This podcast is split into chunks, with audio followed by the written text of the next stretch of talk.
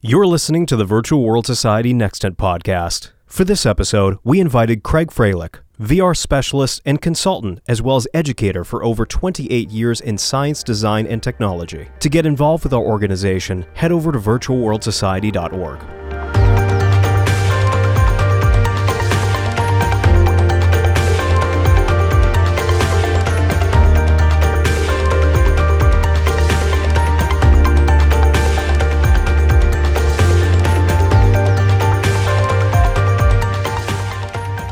Once again, we are back. This is Maxwell McGee with the Nextent podcast at the Virtual World Society. I am very excited to have an absolute expert in the virtual reality world, Craig Frehlich. Thank you so much. VR specialist and consultant, educator for over 28 years in science, design, and technology.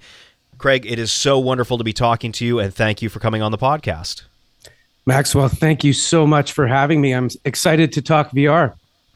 Absolutely. So the virtual reality world brings each individual into it i notice in a in a wide variety of ways. I never thought i was going to be in vr the other day i had a guest on who was in uh, psychology. They were a psychologist before getting into it. How did how did your virtual reality journey start?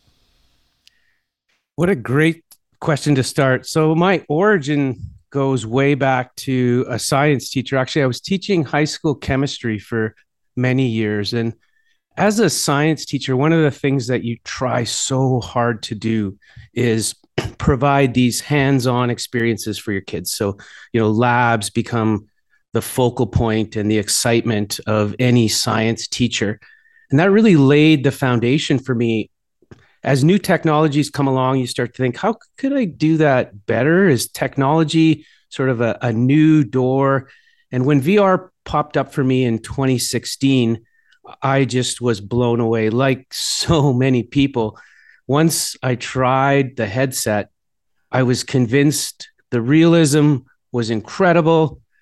The ability to be able to pick things up and move them around, because my experience was a six, de- six degree of freedom experience, made the, the bells and the whistles and the gears were just turning in my mind about not just science education, but education in general. I just thought there is a huge frontier here that we need to start to explore more. Absolutely. I mean, VR education is really incredible and it's mind blowing the things that you can experience. I mean, the ability, instead of looking at a picture of a cell, to walk through a cell as if it, were, it had its own hallways, you know, walk through the different parts of the cell. And I'm curious, what was your first experience in VR? You talk about the six degrees of freedom and the things that you that you went through. What was that experience? I was wowed by the lab. So when um, I can't remember the company's name, it's associated with uh, Valve, put out this free experience on the HTC Vive headsets, you could you could do the crossbow experience, or you could go onto something called Vespers Peak. And so I went on to this mountainside called Vespers Peak, and you could teleport to different locations. But you also it was so well done from a, the point of view of UX and UI they had a little dog there and you could lean down and pet the little dog and the dog kind of followed you around. It was so it was so riveting for me to have this companion to see this amazing context which was you felt like you were on the side of the mountain. And incidentally I, i'm quite scared of heights. And so for me there was a couple spots that you could teleport where you were quite close to the edge. And you know it wasn't quite as bad as walking the plank but i would look and i would get really nervous even just being close to the edge of one of the spots on vespers peak. And so that was my first experience. And it had everything that made me say oh my gosh. Like as far as what we learned as teachers to be instructional designers to make learning engaging last longer fun this experience had all those things going on. It had a context that made it sort of realistic, important in my mind. It had manipulatives, so the ability for me to touch things, to you know pick up things within the environment and it had agency which means i could pick sort of where i was going and what direction i wanted to do. So i wasn't siloed into one particular decision making. And again from the schooling i took this is this is a beautiful example of how good teaching and learning happens. Yeah. In the classroom like you like you've said engagement is everything because we learn a lot through experience right rather than just reading something in a book which works for some people certainly but i've noticed that most of the population learns more through actually experiencing things, getting to hold things, interact with it, look at it in a three dimensional sense, even just shapes, learning your shapes and three dimensional shapes. It's a lot better to be able to hold a cube and to turn it around and see all the different directions rather than seeing a, you know, see it drawn on a board.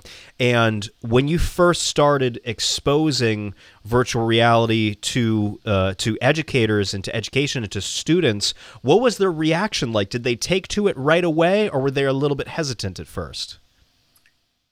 This is where having a bit of background, playing yourself, being in the medium for a you know a few months just to get your own you know not necessarily just VR legs because when you say VR legs you know, often people sort of connotate that to being motion sick. But by VR legs, I mean understanding the medium yourself and being comfortable in it. Because once I was in there, I kind of knew how other people might cognitively progress through it. And most people need you know a progressive experience so you need to put them maybe just in a 360 video experience first you don't want to overwhelm them or give them maybe what we call cognitive overload. But once they sort of get that, then they realize, okay, now, you know, please ramp me up to an experience where you involve 3D assets and 3D objects where I get to manipulate them, I get to look inside them. So I was careful to try and follow that progression, almost like a, a, kid trying to learn how to ride a bike, where you know we put training wheels on first, they're comfortable there. We take the training wheels off, and now they have to steer and turn. So that's how I kind of roll it out to teachers often, just so you know. You know, there's going to be the people that want to drive the Formula One race car right away, but for the most part, I find that's how people start to sort of see the value of the tool. Yeah, I love that you take it slow with individuals and groups that want to get into into VR because that cognitive overload can certainly ruin an experience for somebody when it, it is a lot like I've I've attributed before. It's like drinking tea for the first time. Don't give somebody plain green tea you know give them give them something that is you know not overly complicated but put a little bit of sugar in it put a little bit of you know put a little bit of um, extra extra flavoring in it but not so much that somebody goes oh this is too complicated you know? So having them go slow and steady is a brilliant brilliant way for you to do things and and I'm glad that you've followed that path and uh, allowed others to follow that path because I'm sure you've brought so many people onto onto VR. Have a lot of individuals, students, teachers, and everything bought headsets and started implementing it in their classes after after getting your guidance? Yeah, I don't have a a hard sample size on that. Anecdotally, most teachers will come back after a PD experience to my room to try and book time to use it with their students. You know, I don't I don't try and push the tool too much. So I don't really have a lot of stories of them personally going out to buy them, but I certainly do see lots of teachers once we've sort of got them graduated to the idea that okay, here's sort of a great VR experience. It's got context, so you know the background sort of fits your learning objectives. It's got 3d assets that are going to force learners to be active in the learning environment whether they have to sort things or whether they have to move things from one spot to the other. Once they sort of wrap their head around that they, they come back and say okay do you have some experiences already off the shelf? Or you know can you teach me over the next six months for my professional growth plan how to build something like that? So for sure they're coming back but uh, as far as whether they go out and buy their own, I'm not sure about that one. That's right. Well, I can say for certainty that I, I am sure there's a lot of them that are fascinated by it and, and want to get more involved uh, in this. And when you were a teacher, was there a certain point where you decided to transition to VR education, doing that as, as a consultant? My job progressed from science teacher to a design tech teacher. And in the world of design technology, ultimately, all we're doing is bringing kids in for projects, getting them to design something that solves a problem. So we were already doing a lot of 3D modeling on the 2D computer so that made a natural progression for me to start to get them to use 3D modeling inside VR. You know, some kids in the younger grades would take a, a program. It used to be called Google SketchUp, but now it's it's called SketchUp. And in SketchUp, you can create these great buildings and architectural models. And then at the time, they had a great way to integrate that seamlessly into a VR experience where they just hook in the VR headset and they can see right inside SketchUp. Plus, the Minecraft generation really helped kids get comfortable with the headsets right away. So, yes, I was still teaching, but the, the kids, this is the beauty of many, especially K to 12 schools. Once, once you sort of introduce it to the kids, they start to drive the pedagogy behind the tools. So they would come after school. Pretty soon, a group of high school boys helped start an after school club for the younger kids. And it really percolated after that. Pretty soon, you know, the kids are in other classes and they're asking their teacher, well, you know, I could do a poster board on this, but, you know, could I design something in VR instead? And so it turned into a VR lab it used to be just my classroom with a bunch of VR headsets, but it got so utilized that I moved out of that space, found a different classroom to teach my classes. And then that became this generic VR lab for uh, one of my first schools I was at. Well, that's an amazing story, especially the curiosity of children the Minecraft generation, the creators. A lot of them want to be content creators. I notice a lot of there's a whole generation that instead of growing up saying I want to be in like an ACDC, uh, you know, I want to I want to do this, um, you know, I want to be this next big thing. Now it's I want to be the next big YouTuber, you know. So this generations have have changed to I want to be the next big, you know, tech vlogger. I want to I want to be involved with technology. And you talk about pedagogy, especially this method of teaching and learning in the classroom. In my master's program, I got my master's degree in, in education, especially uh, more specifically concentrated in VR education.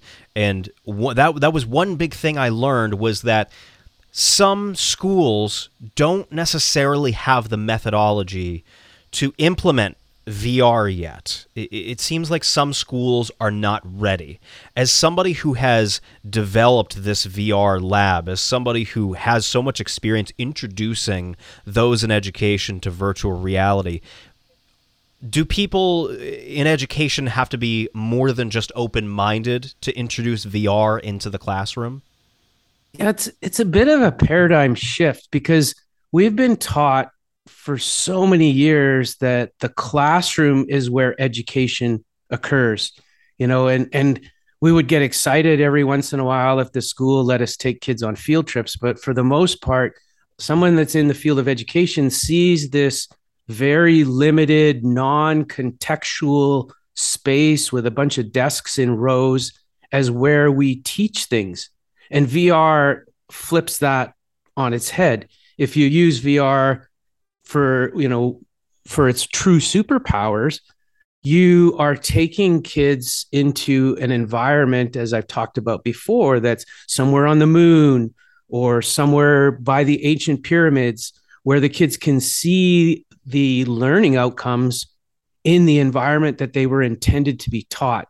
And that that's where vr really shines is get the context right. And then let's add a layer to that where the kids are you know actively using their hands to do things and solve problems and then maybe up to building stuff like we've been talking about before. So i think that's the biggest stickling point for many educators when they were in their either masters of education or even just doing their b.ed or a college degree. They're taught that education happens in the classroom and truly it shouldn't. We're just bound by those physical constraints and vr we don't have to do that. So when i coach people on designing and doing world building in vr that starts to click for them because they're like well how do, how do i build a vr world? That's the easy part. It's flipping your pedagogy to understand that what are your learning outcomes what vr world can we take the learners to so that that makes more sense? You know it could be a hospital if you're teaching nurses or doctors.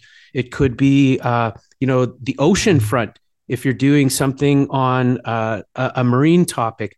And then how can i layer in the 3d assets so it's more engaging? Yeah. The that engagement in the classroom and those experiences are things that I'm sure the students remember. You know, that memory seems to be really, really big with virtual reality. And retention of information is a very important factor when learning in the classroom. Is that one of the things that, that you usually will share with educational institutions or educators? Is that this is also about retention? Students students want to remember traveling the Great Pyramids. They want to remember being on an ocean front. Absolutely. And cognitive science and how the brain actually does work to allow us either to retrieve the information once it's in there or to formulate new information. We're learning a lot more about that in this last decade. And it, it's clear, like the research studies talk a lot about what you just mentioned, and that is for uh, something that maybe we already learned a while ago how do we get it out of one part of our brain and into another we we need to activate it and to activate it it's triggered by possibly like you said a memory or something that uh, you know makes sense from the real world. And that's why again context is so key. And then the second piece again to sound like a broken record I, i'm sorry but cognitive science talks about the fact that you know if we just sit there passively listening to something we might you know retain 10 to 15% of it. But if we're somehow interacting with it then our retention and then getting it stored in our long-term memory there's a higher possibility or probability that that's going to happen. And so the old model of you know sage on the stage PowerPoints or Google Slides, take notes, you know, that is something that is very counter to what we know about memory, cognitive science, and then best practices for instructional design. Absolutely. I love when you talk about the cognitive science, the the the part of it that really shows us that retention of information and our knowledge about retention of information has been in some ways misunderstood for many different generations because of the way things are. You read a book, you take a test, that's how you show your knowledge of something. And in some cases, that is obviously very important. In law as an as an example you know actually experiencing a court case is great but having memorization of those particular laws uh, in medical science as well it's important to ha- have familiarity with description of diseases. It is important in some context for sure but it's not everything. And do you think that every school can benefit from some type of VR lab like the one that you started? Without question. And even just starting small, another area that is becoming really important in society and especially in schools is social emotional learning. So, getting kids to be more resilient, teaching kids strategies of being mindful. And VR has already off the shelf applications that teachers who are super busy and maybe don't have the time or bandwidth to develop their own can access things like Uh, there's nature treks, for example, is one that we use a lot in the schools. And kids come in, we can differentiate it. So some maybe want to try some sort of mindfulness app on their phone. Some kids might join a yoga session, and some kids might come to the VR lab and they put on a headset and they find a calming, soothing environment that's part of the application called Nature Treks. You know, we coach them on, you know, how to calm their body, so, not just curricular content, but some of these 21st century skills like uh, greater mindfulness, effective communication skills. I talk about this a lot on my podcast, as well as preach the praises of a, an application called Keep Talking and Nobody Explodes. What a fun way to get kids to learn more about how to work as a team, effective communication skills. And so we use this app in the VR headset and the kids just love it. And it goes back to, as you said, you can, you can, you can't really teach someone something because they're the receiver. If the receiver isn't willing to listen and absorb and learn it, then there's no point in even embarking on any teaching. So we, we need to put engagement at the forefront of our teaching.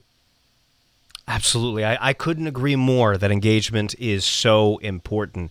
I myself as a teacher, I I realized, you know, being a professor throughout the years that lecturing was just something that wasn't for me. I, I kind of wanted to talk to not kind of wanted, I really wanted to just talk to my students and have conversations and do activities with them because it was fun for me as well and it helped me learn more about them and it helped me learn um, about their learning patterns and how they absorb and retain information. And it was just so much more helpful in the classroom um, when integrating more of that, more of that engagement and more of that experience-based learning. And with this this VR lab, which it's incredible, I'm always so impressed when I when I hear somebody creating or developing a VR lab because it it's it's such a in some cases for some schools it is it is an uphill battle um, with a number of institutions because virtual reality ultimately on the, the, realistic side costs money in, in some sort of way. And what is something that you usually say especially to institutions that are afraid of that? They're they're afraid of the um, the cost versus the actual return. Um, they're afraid of spending money because a lot of educational institutions are fearful about spending any money, especially on something that's relatively new. Um, is there anything in particular that you say to those institutions that are a little bit more resistant because they're they're being a little bit too careful with money? Get headsets on kids. Get headsets on teachers. I I rarely hear of anyone who puts on a six DOF headset say that they didn't find that to be awe inspiring, incredible, interesting, powerful are some of the words that some of the kids will say to me. And it doesn't have to be big. Like, so I, I just changed schools this year. I'm the technology integration specialist at this new school. We have a library. I cordoned off a little section within the library. I have eight chairs set up, and I went and purchased some Oculus Quest 2s or Meta Quest 2s, and they're sitting on the chairs. Just today, we had our first day of school, and I brought in eight kids. I got them into nature treks. They were just, they were blown away. And so then I went, that was 20 minutes off. I took them back to their classroom. I grabbed another eight kids. By the end of the day, I had 50 kids inside nature treks and every single one of them walked away with a smile on their face. And it what did that cost me? What eight chairs and some oculus or metaquest 2s and the app for nature treks which is something like $10 so it doesn't have to doesn't have to be fancy. And as soon as you get started like those kids are going to go home tonight and they're going to tell their parents and the word gets out and pretty soon you've got parents who are excited about you know, the VR lab. If you use it for strong educational purposes, you can sort of debunk the myth that many parents worry about. And that's, I don't want my kids playing games at school all the time. So you want to steer away from, you know, gaming applications. You want to ensure that um, you're marketing it right, but it's going to grow. Every school, I've set up some sort of VR lab. It's grown like wildfire. Well, that is very inspiring telling that story because it's it certainly gives hope for educators like myself to implementing more VR in their uh, in their programs, and that's incredible. And it's a wonderful strategy that you have implemented in order to uh, convince this institution uh, to kind of implement more virtual reality. And I'm curious with the creation of the Oculus Quest 2, which has now become one of the more common headsets because it's very inexpensive and it can do so much. I, I, mean, it's incredible what the Quest 2 can do for only a couple hundred dollars. Is there anything as an educator that, in particular, that really excites you about VR technology that's starting to come out or is going to come out in the next five to 10 years?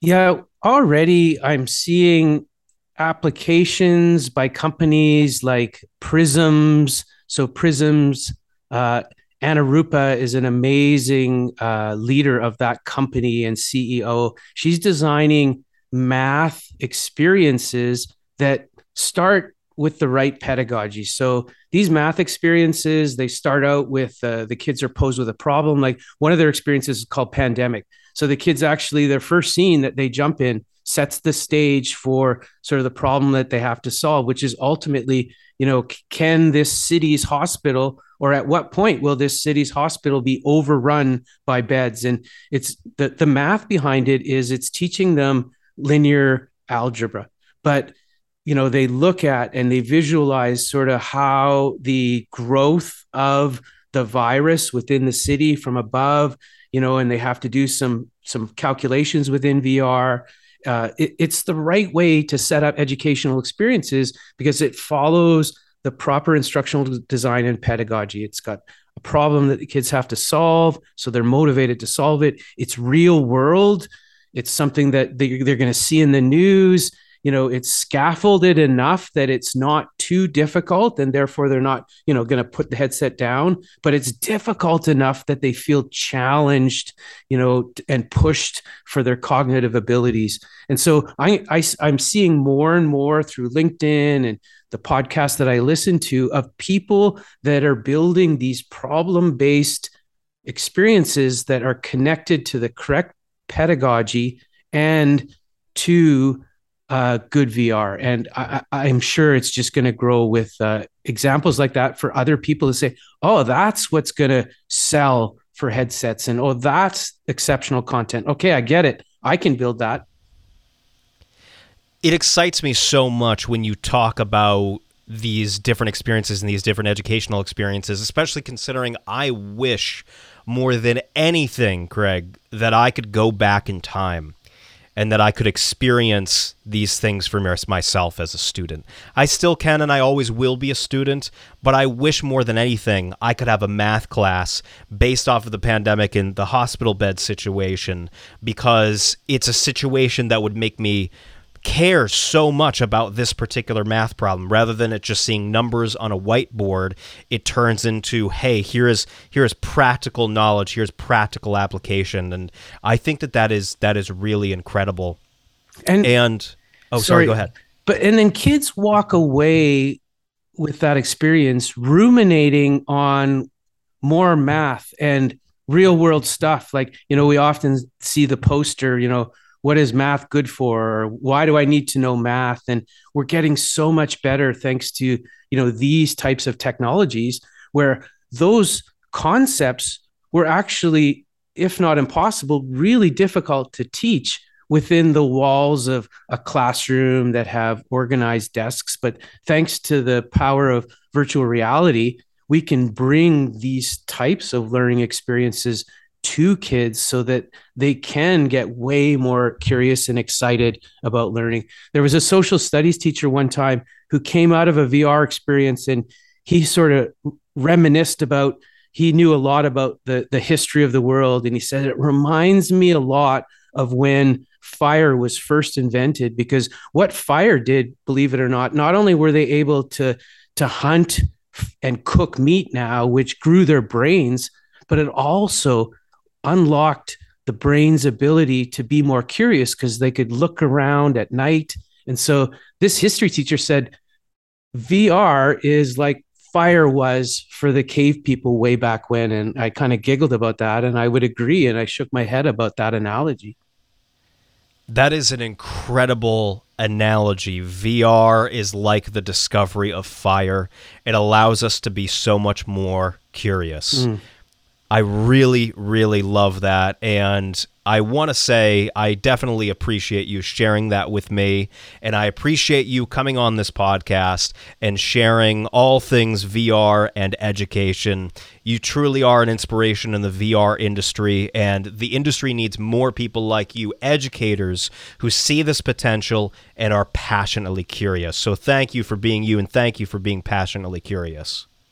Maxwell, it is so great to be on your show. I listen to it faithfully all the time. And I want to put a plug in again, you know, thanks to the Virtual World Society who is pushing this cause. I know I've talked to several volunteers for the Virtual World Society, and you know they're trying to push out headsets to people who maybe are marginalized and just don't have the funds in some schools and they're you know they're singing the praises like for your podcast. So it's so great to have a wonderful organization like that Thank you so much for saying that. The virtual here at the Virtual World Society, we are grateful for you and we are grateful for your work and we get to continue our work because of educators like you who who push these boundaries and who just create amazing amazing work. So thank you and thank you for your podcast which I also listen to also because I love your voice. You have such a soothing voice. So that's also a really big plus um, which is great. So thank you again for coming on the podcast. Thanks so much. Thank you. So once again, it is Maxwell McGee with the Nextant Podcast. We will see you same time, same place next week. If you want to support our work, you can join free at virtualworldsociety.org to receive regular newsletters and updates, donate to help fund our projects and work, and register to volunteer and get in on the action.